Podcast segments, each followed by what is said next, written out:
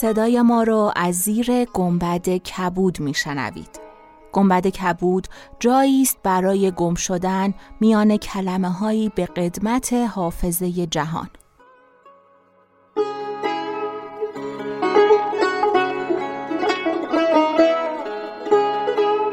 سلام من شقایق جهرومی و دوستانم شما را به زیافت نور و کلمه دعوت می‌کنیم به قسمت چهل و هفتم گنبد کبود گوش می‌کنید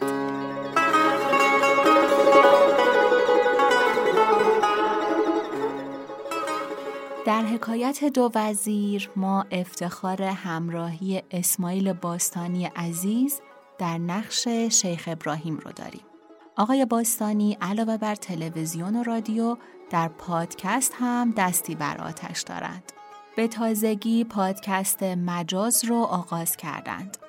اسم اپیزود اولش دود و اوده. حتما فکرتون به قطعه دود اود شجریان میره ولی این اپیزود روایت ها و برداشت های شخصی از مواجهه با سیگار در ادبیات، سینما، ورزش و زندگیه. ما لینک پادکست مجاز رو در توضیحات اپیزود براتون قرار میدیم. امیدواریم که بشنوید و لذت ببرید.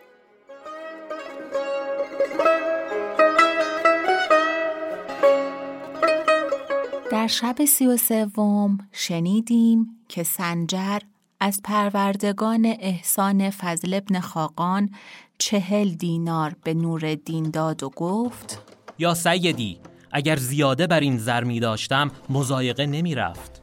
نورالدین دست انیس و جلیس رو گرفت و از شهر بیرون رفتند تا به کنار دریا رسیدند.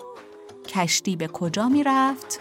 به دار و سلام، بغداد، شهر خلیفه هارون الرشید.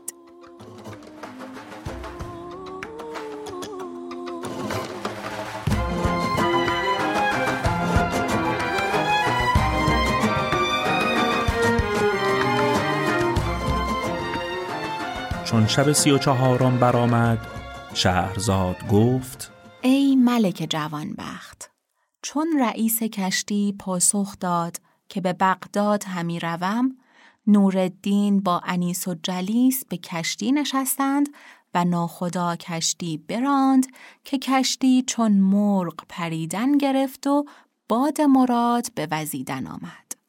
نورالدین و انیس و جلیس را کار بدین گونه شد. و اما غلامان سلطان به خانه نورالدین آمده درها بکندند و قرفه ها بشکستند. از نورالدین اثری نیافتند. خانه را ویران کرده خبر پیش سلطان بردند که نورالدین پدید نگشت. سلطان را خشم فرو گرفت و گفت در هر کجا که هست بایدش به دست آورید. ابن ساوی گفت کس چون من نتواند او را پاداش دهد پس ملک بفرمود که ندا در شهر بدادند که هر کسی نورالدین را پدید آورد هزار دینار زر و خلعت گرانبها از ملک جایزه دارد و آن کس که آن را پنهان دارد یا جای او دانسته نگوید مستوجب عقوبت ملک خواهد بود. خادمان و مردم شهر نورالدین را جستجو همی کردند ولکن نورالدین با انیس و جلیس سلامت به ساحل رسیدند.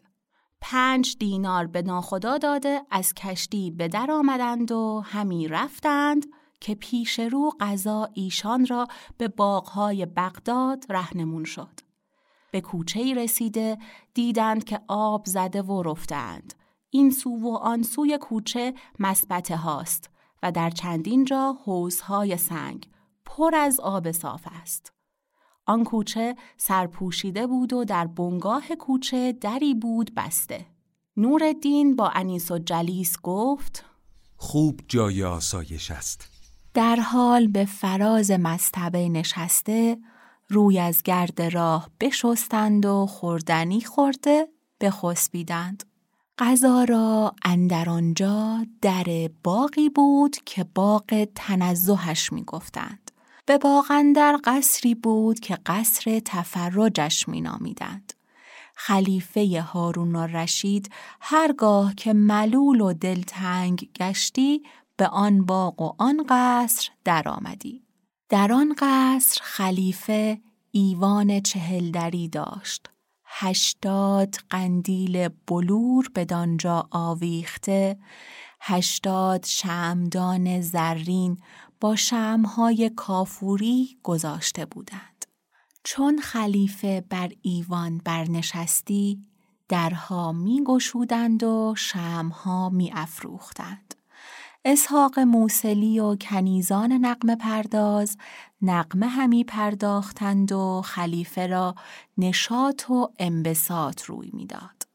در آن باغ مرد پیری بود که شیخ ابراهیم نام داشت. از خلیفه به شیخ ابراهیم باغبان فرمان رفته بود که اگر بیگانگان به باغ اندرآیند یا به گرد باغ بگردند باغبان ایشان را بیازارد. در آن حال باغبان به سوی باغ آمد و دو تن به زیر یک چادر در فراز مستبه خفته یافت. گفت مگر اینها ندانستند که خلیفه مرا امر فرموده که هر کسی را در اینجا ببینم بکشم؟ آنگاه پیش رفته دبوسی را که در دست داشت بلند کرد که ایشان را بزند. با خود گفت شاید اینان غریبه باشند و فرمان خلیفه را ندانند. همان بهتر که چادر برداشته بدانم که ایشان غریبند یا نه. پس چادر به یک سو کرده آن ماه طلعتان را بدید. با خود گفت این هر دو زیبا منظر را آزردن نشاید. باز چادر بر ایشان بیانداخت و در زیر پای نورالدین نشسته پای او همی مالید که نورالدین چشم باز کرد. مرد سال خورده ای را دید که پای او همی مالد.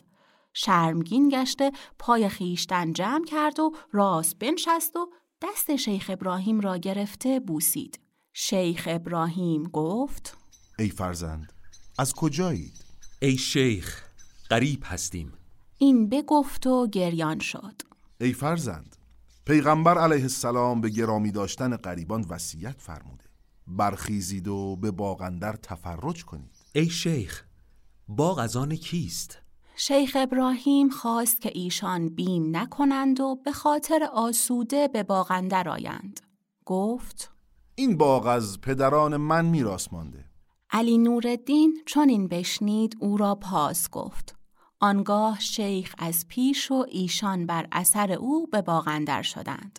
باقی دیدند خرم بدانسان که شاعر گفته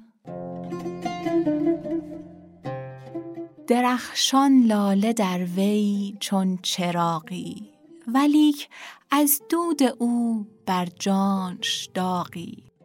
شقایق بر یکی پای ایستاده چو بر شاخ زمرد جام باده.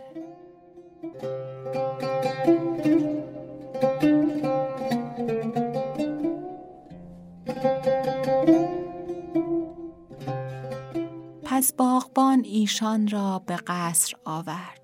علی نورالدین در منظره بنشست و شیخ ابراهیم خوردنی همه گونه میوه ها حاضر آورد. ایشان خوردنی خورده دست بشستند.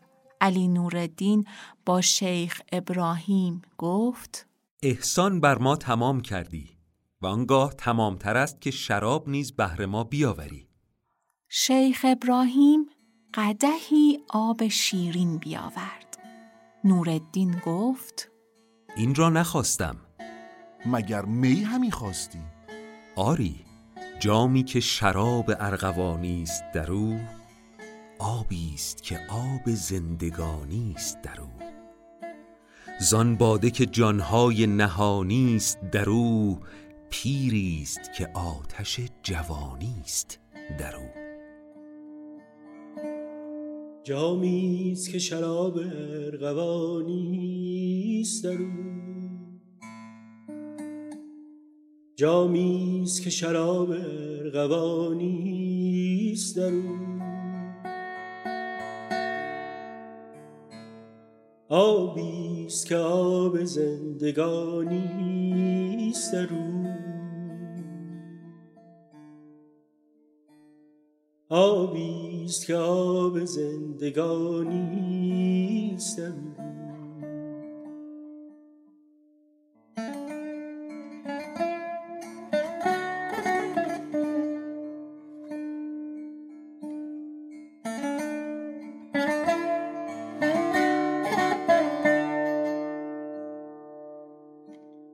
زان باده که جانهای نهانی است زان باده که جانهای نهانی است پیریست که آتش جوانی است پیریست که آتش جوانی است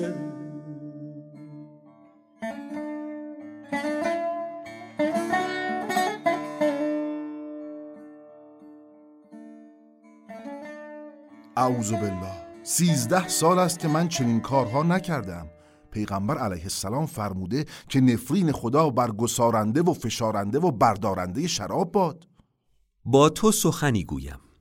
اگر تو می نگساری و نفشاری و برنداری از این سه نفرین بر تو هیچ یک خواهد رسید؟ لا والله. این دو دینار بستان و این دو درهم نیز بگیر. به درازگوش نشسته به سوی میخانه رو و از دور بیست. چون بینی که کسی شراب همی خرد او را آواز ده و بگو این دو درم مزد تو و بدین دو دینار می بخر و بر درازگوش بار کن. چون چنین کنی نه گسارنده باشی و نه فشارنده و نه بردارنده و نه مشتری و از نفرین نبی چیزی بر تو نخواهد رسید. کس از تو ظریفتر و خوش حدیثتر ندیده بودم. یا سیدی ما امروز تو را مهمانیم. باید خواهش ما به جا آوری. ای فرزند به سردابه اندر خمهای شراب است که بحر خلیفه مهیا کردند. تو به سردابه شو و آنچه که خواهی بردار. نورالدین به سردابه اندر شد. دید که خمهای شراب به یکدیگر پیوستند و قنینه ها و قرابه ها و سانکین ها به هر سو فرو چیدند. پس قرابه ای چند پر از شراب کرده با انیس و جلیس به باد گساری بنشستند و شیخ ابراهیم دور از آن دو ماه روی نشسته همین نگریست.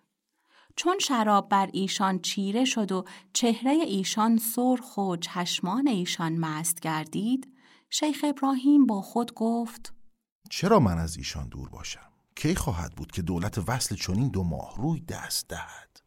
پس نزدیک آمده به یک سوی ایوان بنشست. نورالدین گفت ای شیخ به جان منت سوگند می دهم که نزدیک های و پیشتر بنشین شیخ ابراهیم پیش آمد و نزد ایشان بنشست. نورالدین قدهی پر کرده به داد. شیخ ابراهیم گفت اعوذ بالله من سیزده سال است که چنین کار نکردم. نورالدین قده را خود بنوشید و بیافتاد و چنان بنمود که مستی بر من غلبه کرده.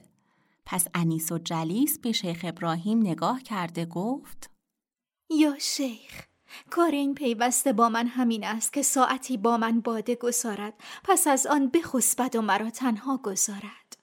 آنگاه نه کسی هست که قده از من بستاند یا قده به من دهد یا نقمه های مرا بنیوشد.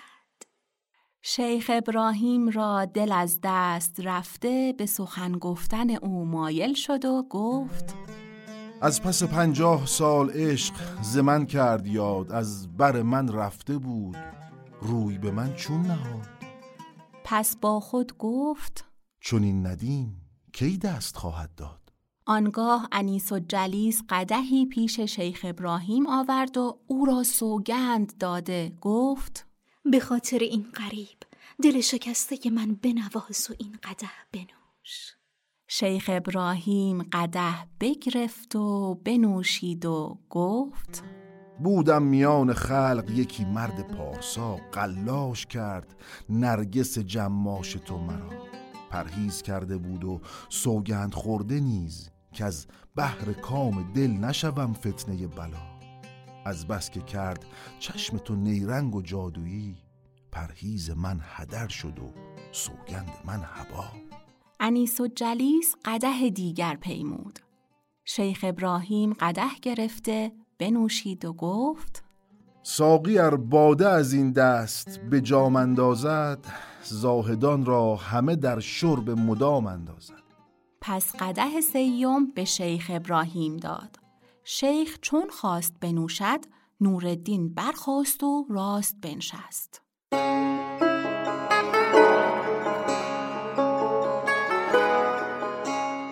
چون قصه به دینجا رسید بامداد شد و شهرزاد لب از داستان فرو بست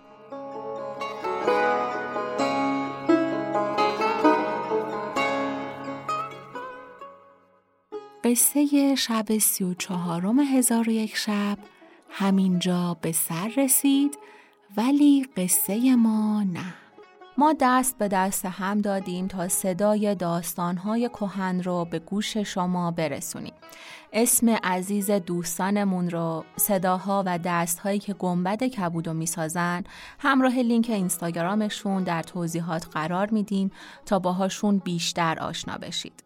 پیگیر ما در اینستاگرام گنبد کبود باشید. گنبد کبود رو که search کنین بهش می‌رسید. گنبد dot کبود ولی ما لینکش هم براتون در توضیحات قرار دادیم. در توضیحات یه لینک دیگه هم هست. لینک هامی باش برای حمایت مالی از گنبد کبود. ما قدردانی و شاکر که در این مدت دوستان زیادی پیدا کردیم. خوشحال میشیم به ما کمک کنین و ما را به بقیه معرفی کنین تا دوستان بیشتری داشته باشیم. کم و کاستی هامونو به ما ببخشید. ما هنوز پله اولیم و نظرات شما می‌تونه به ما کمک کنه که ما رشد کنیم. کنارمون باشید.